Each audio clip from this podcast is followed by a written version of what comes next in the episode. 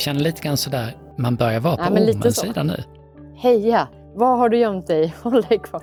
Men den kanske bara har lämnat. Det kommer aldrig komma den. Och det, då är det lite så. Den kanske var i, den kanske är här i Göteborg. Man skulle kunna säga att som du bäddar får du ligga och handlar du alla dina lakan i auktoritära butiker kommer du så småningom att drömma fascistiskt. Hej och välkommen till Samtidspodden avsnitt 63. Din guide i en förvirrad samtid. Jag heter Anders Milner och med mig på länk från Göteborg har vi Yes, Jasmin. Ahan Modén. Jag läser Göteborgs-Posten här på morgonen för att liksom känna fint. med dig Det har inte ens jag gjort. Säg vad de Och säger. jag- Nej, jag tänker det. Jag ser nyheter som företagare köpte 25 kni- kilo knark från Oj. turistparadis. Kvinna uppäten på jobbet av sju meter lång orm. Hela kvinnans kropp hittades Nej. inuti ormen.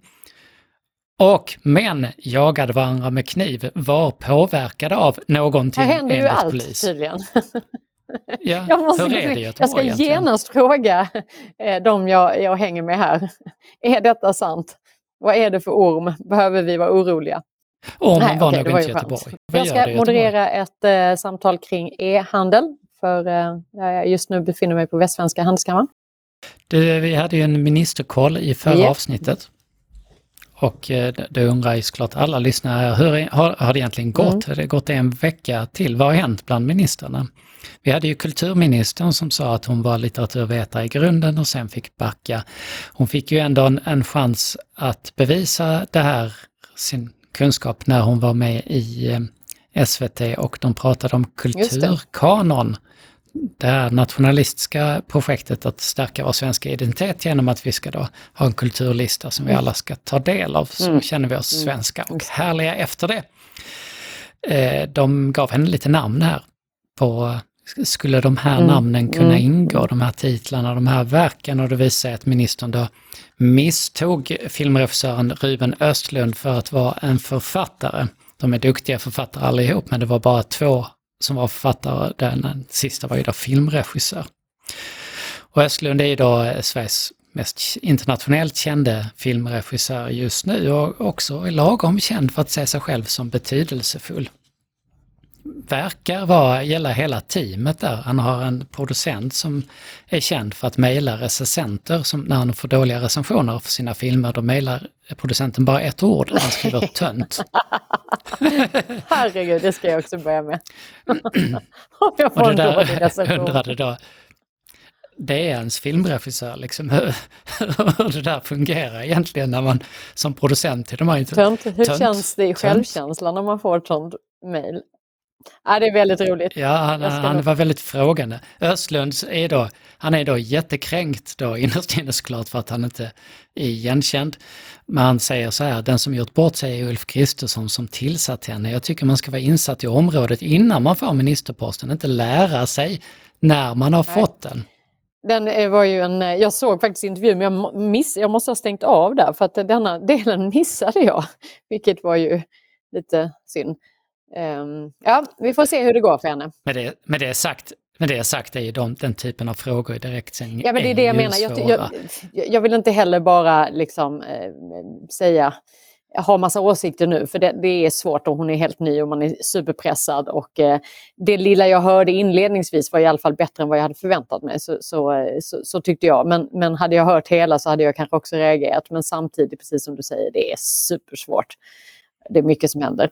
Ja, det finns, vi får se. Vi Vi får se skickar, det vi, vi skickar en, en, en hjärtekram till Ruben här, hoppas att allt. inte eh, blir allt för, Nej. för ledsen. Eh, Vi har mer kultur. House of Dra- the Dragon är nu den mest sedda serien på HBO någonsin. Och bara i USA har avsnitten eh, genererat 29 miljoner tittare per Oj, avsnitt. Väldigt mycket Verkar, folk. eller möjligtvis per samlat. Det är väldigt, och det är imponerande för det händer ingenting någon gång i hela serien. det. Det är som att se, se ett långt utdraget möte i eh, fantasykostymer. Nej, det är inte min grej. Men eh, det är ju uppenbart någon annans grej. Mm. Det är Mm. många människors grej, möten och vi är ju Mm. Mötesbranschen.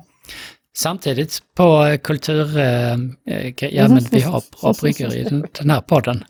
Nej, det var egentligen ingen brygga, Men- det var mer Men ändå ett- lite ett- tillbaka ett till shit. oss hela tiden. Ja. Harry Potter-författaren J.K. Rowling har ju fått kritik för att hon säger saker som folk uppfattar som transfobiska. Nu får hon stöd, hon får stöd av Voldemort. Okej. Ralph Fiennes stöttar henne i, i amerikansk press. Men det är lite sådär att om den enda man får stöd av är det, vars Voldemort. namn man inte får nämna så blir det ju lite konstigt. Så blir det, Mm. det är jag Mm. och Voldemort. Nej, får man få tänka på det. Men Fundera på om det är bra. Tillbaka Ja, till ministrarna, för det var där jag skulle Mm. vara egentligen. Och där eh, sa vi förra gången att, att utrikesminister Billström hävdade att Turkiet är demokrati, så att NATO-ansökningen ska gå smidigt. Och han fortsätter att banka in det här. Han säger en stat som har en folkvald regering och som har fria val måste betecknas som en demokrati. Och bortser såklart då från att vi har ju massa saker vi kan mäta och det gör vi också. Och vi har det, det största forskningsprojektet som mäter sådana här saker leds dessutom från Sverige. Eh, ja, jag, jag tror att de kommer fortsätta detta tills vi går med i NATO och, och hävda att, att det här är en ja, demokrati. det blir så, det är en märklig eh, inställning. Ehm, Vad ska vi säga till andra? Ja men eller hur, och om vi inte ens kan... Ja, men vad, alltså det, det är ju det här vi pratade om sist och vi har pratat om det tidigare. Om vi inte kan liksom, säga vad saker är så är det väldigt svårt också att hitta framkomliga vägar som är, är hållbara framåt. Eh, oavsett om vi pratar hållbarhet och klimat och, och eh, NATO eller vad det nu är. Vi måste ju vara ärliga med vad saker är. Det är intressant när man ser den svenska eh, debatten då. I veckan så publicerade Civil Rights Defenders en granskning av Tidöavtalet och kom fram såklart till att delar av avtalet inte li ligger i linje med ett skydd för, för eh, fria och rättigheter i, i Sverige. Och chefjuristen John Stauffer säger här att avtalet innehåller en rad åtgärder som tydligt strider mot de normer mot mänskliga rättigheter som Sverige är bundet av. Och det är inte så konstigt för att det, det kan ju vem som helst eh, kika när man läser igenom det där att, att det där är ju rejält knepigt. Men då vaknar såklart antidemokraterna till liv här. Riksdagsledamoten Martin Kinnunen från Sverigedemokraterna eh, har då väldigt svårt att förstå att man både kan få statliga bidrag, vilket Civil Rights Defenders får, och samtidigt ha Mm. mage att kritisera regeringsmaktet som Moa Berglöf skriver i Mm. Sydsvenskan. Hon skriver också att sen vaknade kollegan Björn Söder, SD, som leder Sveriges internationella demokratiarbete inom organisationen OSSE och säger, skriver att de statliga bidragen till denna oseriösa organisation borde omgående dras in. Har tjatat om det i flera år. Här kan skattemedel sparas. Och den där linjen hos dem har ju varit Mm. tydliga hela tiden. Vill säga att, att de som kritiserade vi Mm. Tycker annorlunda än vi. eller, det som inte pass, mm, tycker ska annorlunda än vi Mm. ska man ska bort och då ska man använda de här medlen Alltså det, är för så, att dra det är in så otroligt anmärkningsvärt. Nu, nu gillar vi eh, den här organisationen och har stöttat. Men oavsett om man gillar eller inte, alltså det är väl hela poängen. Alltså det, det är liksom regel nummer ett eller grundläggande eh, i en demokrati. Ja, alltså jag, du har rätt att, att uttrycka dig eh, med, med, med och kring saker som inte jag gillar och det är hela poängen. Eh, jag slåss för den rätten även om inte jag håller med. Man skulle kunna säga att som du bäddar får du ligga och handlar du alla dina lakan i auktoritära butiker kommer du så småningom att drömma fascistiskt. Men från regeringspartierna Tyst. är det ju Men det är klart det tyst. De är otroligt fega. Alltså där är ju ingen som står upp för någonting just nu om, om vi tittar på hur politiken ser ut. Och då Mm. blir det ju extra känsligt, Mm. tänker jag, när, när, när utrikesministern eh, hävdar Ja, ja, att Turkiet är en demokrati. Och, och, och om man är tyst mot Nej, men det allt det är här. fruktansvärt. Alltså det, det är, och som sagt, vi har tagit upp det i våra pushföreläsningar, vi har tagit upp det i, i andra sammanhang. Eh, det här är ju inte värdigt.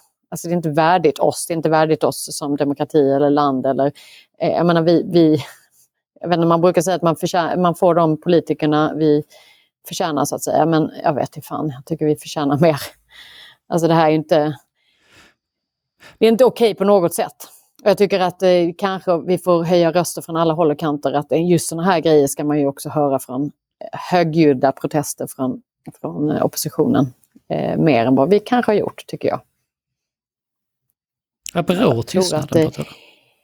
Ja, men, nu, nu är det ju många delar. Eh, om man tittar till exempel på, eh, på klimatet så har den ju varit ganska tyst hela tiden. Det har ju knappt varit någon som har höjt någon röst. Jag tror att det är för att man eh, har varit rädd att eh, förlora väljare. Nu när man väl är där så eh, är man, vill man ha tillbaka sina väljare från partier som man tycker har snott sina väljare. Vi ser det på på den eh, migrations och eh, ja, migrationspolitik som läggs fram. Att den är ju, eh, den, där är inte jättemycket kritiker i politiken. Det är väldigt mycket kritiskt från organisationer, men inte från politiken. Eh, ja, men som vi har pratat om, jag, jag saknar eh, grundläggande liksom, förståelse för hur verkligheten fungerar på riktigt. Från väldigt många just mm. nu. Mm. Det, det har hänt mer inom politiken. 1952 tror jag så skrev eh, kompositören John Cage ett stycke som heter 4.33 som består av 4 minuter och 33 sekunders tystnad banbrytande verk för piano, fast man spelar då inte piano utan det är tystnaden. Så att man lyssnar på mm. tystnaden i rummet istället och det, i rummet blir musiken, skulle man kunna uttrycka det som. Nu i veckan så gjorde eh, politikerna i Norrtälje en liknande variant av detta eftersom de hade höjt sina egna löner mm. fruktansvärt mycket. Och sedan när SVT intervjuade dem så fick vi 26 sekunders tystnad innan det kom ett, ett litet pip till svar på frågan. Då. Så hur resonerar ni här egentligen? Hur kan ni, kan ni göra detta? Det här har blivit en världsnyhet ser jag nu. Nu tar eh, tidningar Australien upp detta och skriver “Politician freezes for 26 seconds” och har hela videoklippet. 26 sekunder ska man också säga, det är lång tid. Det är en, alltså i en intervju är det, det lång, lång tystnad. Det är lång Otroligt tid i tv. för alla inblandade. Väldigt. Och de sände ja, ju ja, faktiskt detta ja. också i tv. Men, men vilken kraschlandning. Alltså, det, återigen, wake up och lite granna reality check. Hörni. Men vi har mer om pengar. Det är mycket som händer. Vi har mer om pengar. Det är mycket som händer. Ministrar har ju rätt till full lön. Eh, även mm. ett år efter man lämnat sin tjänst. Och det beror ju såklart på att man tar, ja men nu Jasmin, nu är du minister och sen så får du kicken av någon politisk eh, skäl som du inte är ansvarig för och då, vad ska du göra då? En, en liten fallskärm. Men vad händer då när man avgår eller det är nytt val eller liknande om man fortfarande är riksdagsledamot? Jo, då har man rätt att begära ut den här skillnaden då. Och de, bland de som gjort det här återfinner vi Miljöpartiets språkrör Per Bolund. Han har tagit ut 700 000 i fallskärm sedan han slutade som minister. Trots då att han har fått 71 500 kronor i månaden samtidigt. Vi har landsbygdsministern Jenny Nilsson som ju fick gå mm. av någon slags eh, Mm. strategisk variant som har gjort likadant. Eh, Märta Stenevi som var tidigare var jämställdhets och bostadsminister Eh, hon har en språkrörslön på 76 505 men har då plockat ut, eh, kommer att landa på över 600 000 i, i fallskärm. Näringsministern Ibrahim Baylan har plockat ut 857 000 kronor utöver sin riksdagslön och biståndsministern Per-Ola, Per Olsson Frid, eh, miljöpartist, 820 000 kronor är det här fel att kritisera detta Jasmin? Alltså, tycker jag du? tycker det är, alltså, du vet, jag blir så upprörd, jag, jag blir så provocerad eh, av en sån här, sån, det här tänket så att jag kan liksom inte ens, jag, jag, jag kan knappt kommentera det. Eh, jag tycker inte man ska ta ut det om man har en lön. Det är en sak om de inte hade haft någon. Nej, men jag går från eh, vad jag nu har, ganska feta löner som det är, till noll på ett, ett val, alltså dagen dagen innan och dagen efter valet så går man från denna och man har kanske en viss omställningsperiod eh, och hittar jobb. Nu är det ju inte liksom eh, eh, orutinerade personer som inte har några kontaktnät eller andra möjligheter att komma åt arbetsmarknaden som väldigt många andra har eh, eller inte har då och har svårt att få arbete. Det är inte det här eh, som gäller för de här personerna. Jag skulle säga att har man en, en, den, den vanliga lönen, vad det nu är om det är som riksdagsledamot eller som eh, som partiledare eller, eh, eller eh, språkrör det, det är ju inte okej. Okay. Alltså vi har så sjukt mycket utmaningar där vi alla måste pytsa in för att pengarna ska räcka i massa sammanhang. Jag tycker det, jag tycker det är moraliskt eh, förkastligt. Spelar ingen roll vilket parti som gör det. Jag hade inte gjort det. Jag hittade, jag hittade en person som verkar ha ja, gjort det. Ja, det var Gustav Fridolin. Mm. Som sa att det här kan användas på, det var då när han gick tillbaka som lärare. på andra ställen. Liksom, det var liksom- länge sedan. Ja, men det ska vi ju alla veta. Det är ju inte, lärarlönen är ju inte 70 000. Eh, och det hedrar honom. Eh, nej, jag tycker inte det är okej. Okay. Jag tycker verkligen kritiken är, är befogad. Det hade kanske blivit 26 sekunders tystnad om man frågat dem också. Eller längre. Eller, Eller kanske längre. ännu, ännu ja, det längre. Det var intressant att höra försvaret av det. Och jag klarar mig inte längre på 70 000 ja. i månaden. Eller vad då? Här hemma, vi var inne mm. på ormar tidigare, så Väs eller Houdini, jag är mm. osäker på vad ormen heter, ja, är ju fortfarande på rymmen från Skansen. Och nu byter Skansen mm. strategi här, att eh, man låter den vara i fred i ett dygn och se om den ringlar tillbaka. Jag känner lite grann sådär, man börjar vara på ormens sida nu. Heja! Var har du gömt dig? Håll dig kvar. Men den kanske bara lämnat. Det kommer aldrig komma den. Och det, då är det lite så, den kanske var i, den kanske är här i Göteborg.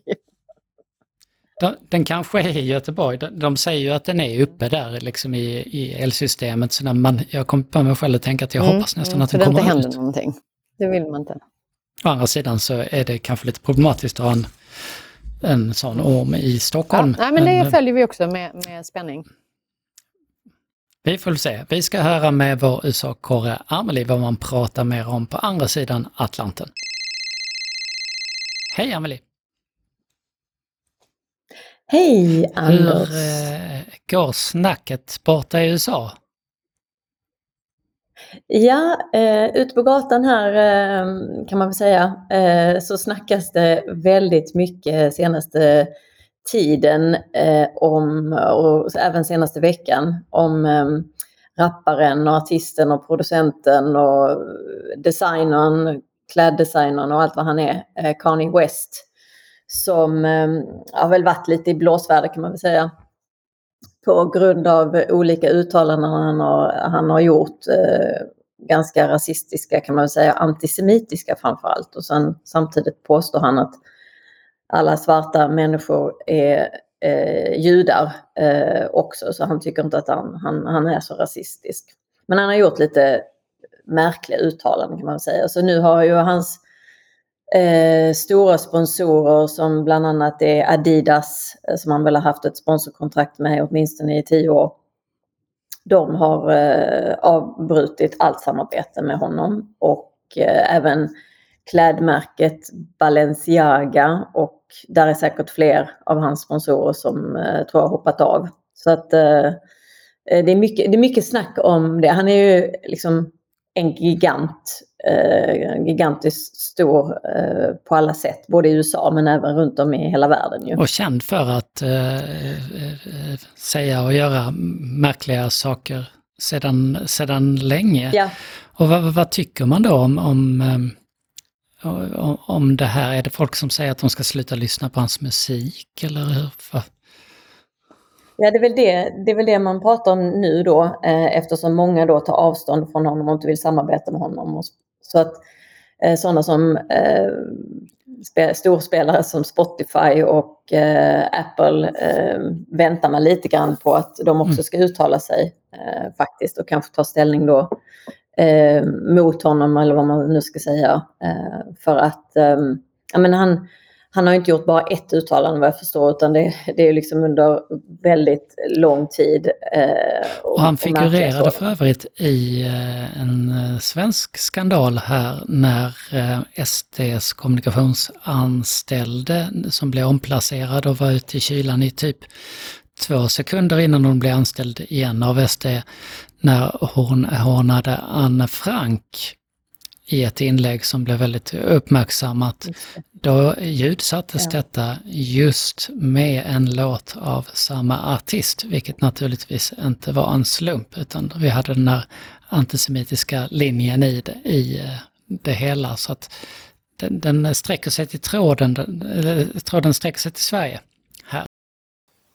Eh, ja, men en annan eh, lite så uppmärksammad sak. Ni vet ju alla hur eh, eh Apple, eh, Apple spelar stor roll i alla våra världar med iPhone-telefoner och annat som vi använder från dem. Och nu har ju EU, EU eh, man har e lagstiftat inom EU eh, om att alla ehm, laddare, om man standardiserar laddarna framöver eh, för elektroniska apparater. Så att nu eh, är det USB-C-portar till alla elektroniska apparater som man då ska ha framöver. Vilket ju påverkar, som ni alla vet, de laddarna vi har nu det, för iPhone. Som är Lightning. Bytas ut. Ja, precis, som är Lightning. Och det var väl lite syrliga kommentarer kring, kring detta från Apples sida då nu här i veckan. Jo, men de säger att eh, de hade väl hoppats på att man skulle vara mindre eh, restriktiv eh, i sin, sina beslut.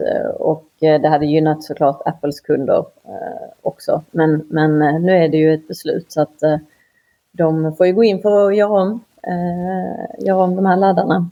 Som, så håll hårt i era Lightning-kontakter för att de ja. kommer snart att bytas ut. Amelie, stort tack för att du var med oss. Tack så mycket. Och här hemma så fortsätter klimatdebatten. Idag så, så presenterar då regeringen och SD strategin för att eh, kämpa ner bränslepriset med en krona på bensin och diesel. Så vi blir en krona mindre vid pump. Det här är ju någonting som är, har varit väldigt viktigt för regeringen och Sverigedemokraterna att driva igenom.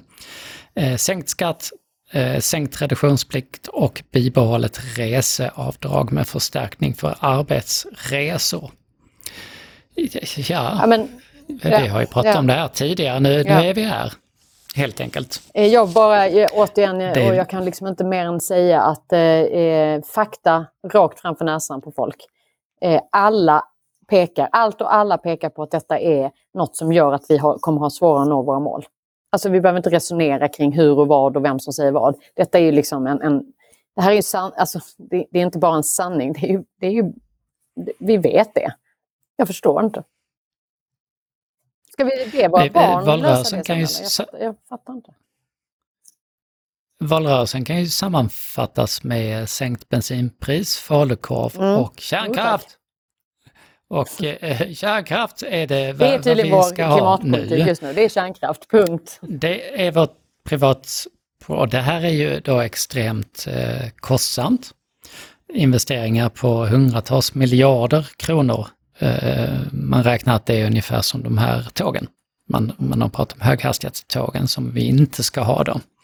Och då är frågan, vem ska betala egentligen? Jasmin, vad är problemet där egentligen? i när det, gäller kärnkraften och pengarna. Är osäkerheten kring hur eh, finansieringen ska se ut, eh, hur det ser ut långsiktigt. Den, den hänger också ihop med att det måste finnas en politisk eh, långsiktighet därför att ingen vågar investera om någon annan drar upp det här om fyra år. Och det här är ju också ett problem att man vägrar sätta sig i, i eh, i förhandlingar över partigränser och block för att faktiskt ha den här långsiktiga eh, planen. Eh, vilket då gör att okej, okay, om man nu landar i att kärnkraft är det bästa, var kommer de här pengarna ifrån? Eh, men då måste vi också backa bandet, för det, och det här kritiserar vi ju även under, eh, inför valet, att oavsett vad man tycker om de olika energislagen så behöver vi få fram en, ett underlag där vi på riktigt kan räkna in alla, alltså alla kostnader och vad effekterna blir rent i, både i att hur mycket energi vi får per krona så att säga, eller och hur mycket, eh, eh,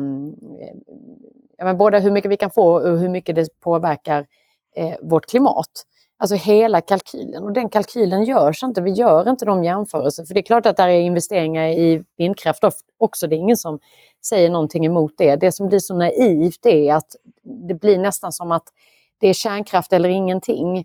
Istället för att diskutera vad är bästa energilösning och sen titta över, är det en kombination, är det lite av varje, är det bara det ena? Eh, men den diskussionen förs inte. Och den förs inte långsiktigt, vilket innebär att vi får inga investeringar. Just nu så ser vi att vi inte får investeringar heller till delar av vindkraften. Så det, det, jag kan säga att utifrån ett, ett, eh, ett, ett hållbarhetsperspektiv, klimatperspektiv, så kommer man ju ingen vart just nu. För i och med att detta situationen ser ut så här så tar det ju oändlig tid innan vi ens har landat i ett beslut. Och då vet vi att det här, de här kärnkraftverken, om man nu ändå landar i det, tar ju ändå ganska lång tid att bygga. Så även om man efter många om och men kommer fram till det, då ska tillståndsprocesser fram och vi ska få godkännande att det ska byggas någonstans. Men hur många vill ha det där kärnkraftverket runt hörnan? Den diskussionen har vi inte ens börjat på än. Och sen kan man hävda att ja, då kan vi bygga ut de existerade och, och så. Och, så det finns säkert mycket i det, men det är ingenting man gör på en handvändning. Eh, och som du sa, och det här visar ju också väldigt, väldigt mycket eh, underlag och studier på att det kommer kosta otroligt mycket pengar. Och eh, ja, nej, ja, det, det, är ingen, eh, det är en väldigt orealistisk diskussion just nu. Och inga länder har väl hittills löst nej. modellen för hur uh, investeringarna Om inte det är rent statligt, att man bara på... känner att ja, men då investerar vi i det. Men det blir ju extremt dyrt för skattebetalarna. Mm. Nej, vi får se hur det går. Jag är inte optimist i den här, den här frågan. Men det, det som är ändå lite optimistiskt är att eh, en del företag struntar i och väntar och tänker att ja, men då gör vi egna konstellationer, investeringar, eh, solcellslösningar kommer ju upp som egna möjligheter. Eh, där vi har, Ikea har ju redan gått före i andra länder kring den delen men jag såg även en del eh, skogsindustribolag som också går före där och tittar på egna lösningar. Så vi får se. En, en, en positiv, eh, något i alla fall eh, förutsägelse kom i veckan från eh, IEA, den internationella, det internationella energirådet, som i sin årliga rapport säger att de räknar med att de globala utsläppen från energisektorn kommer att kulminera 2025 det vill säga om snart tre år, och därefter gå ner. Och det är lite grann en följd av eh, Ukraina-kriget och energikrisen som tvingar fram eh, människor att satsa på annat än fossilt runt om i världen. Och det är då första gången som man spår att det kommer att bli en, en minskad efterfrågan på mm. fossila bränslen. Troligtvis för att man då inte tror att de kommer finnas tillgängliga på grund av att kriget kommer fortsätta. Så det är ingen liksom positiv fond i detta, men det är första gången man ser att, att det här efterfrågan kommer antagligen att, att minska. Eh, jag vet inte om man ska kalla det för ljusglimt eftersom allting omkring det är så mm. jäkla mörkt. Men, men, eh, men eh, om man ändå slänger in gången. en liten positiv nyhet i det och som möjligtvis skulle kunna ändra den eh, prognosen, det är ju att vi har sett bara, om man jämför med vår energianvändning på ett år så har vi faktiskt lyckats minska. Jag tror att jag såg en siffra häromdagen på 22 procents minskning i bara Sverige.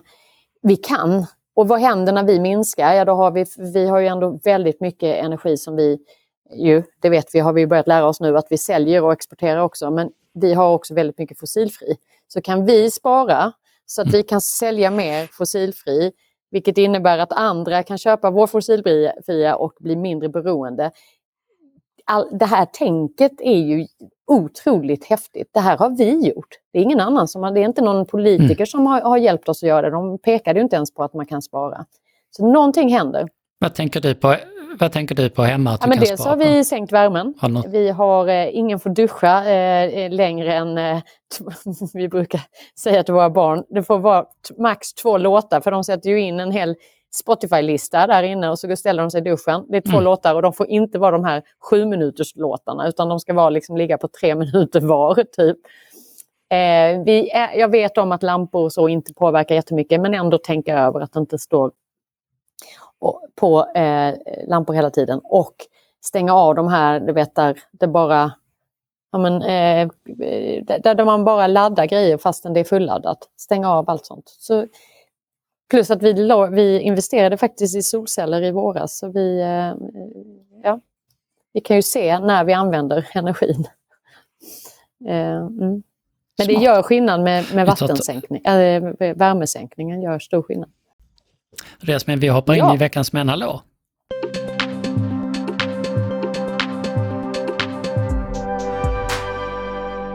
Och här bland nyheter som fått oss att höja på ögonbrynen så uh, rapporterar Aftonbladet att iraniern Amo Haji dog vid 94 års ålder.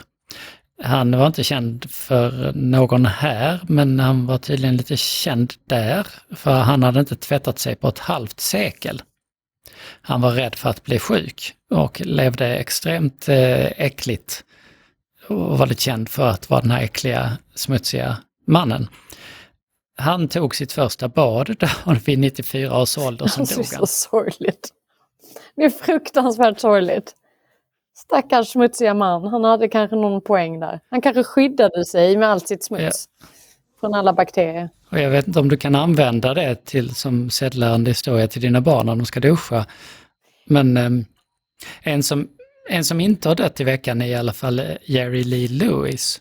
Trots att amerikansk media rapporterade igår att han hade dött. Oj, det missade jag.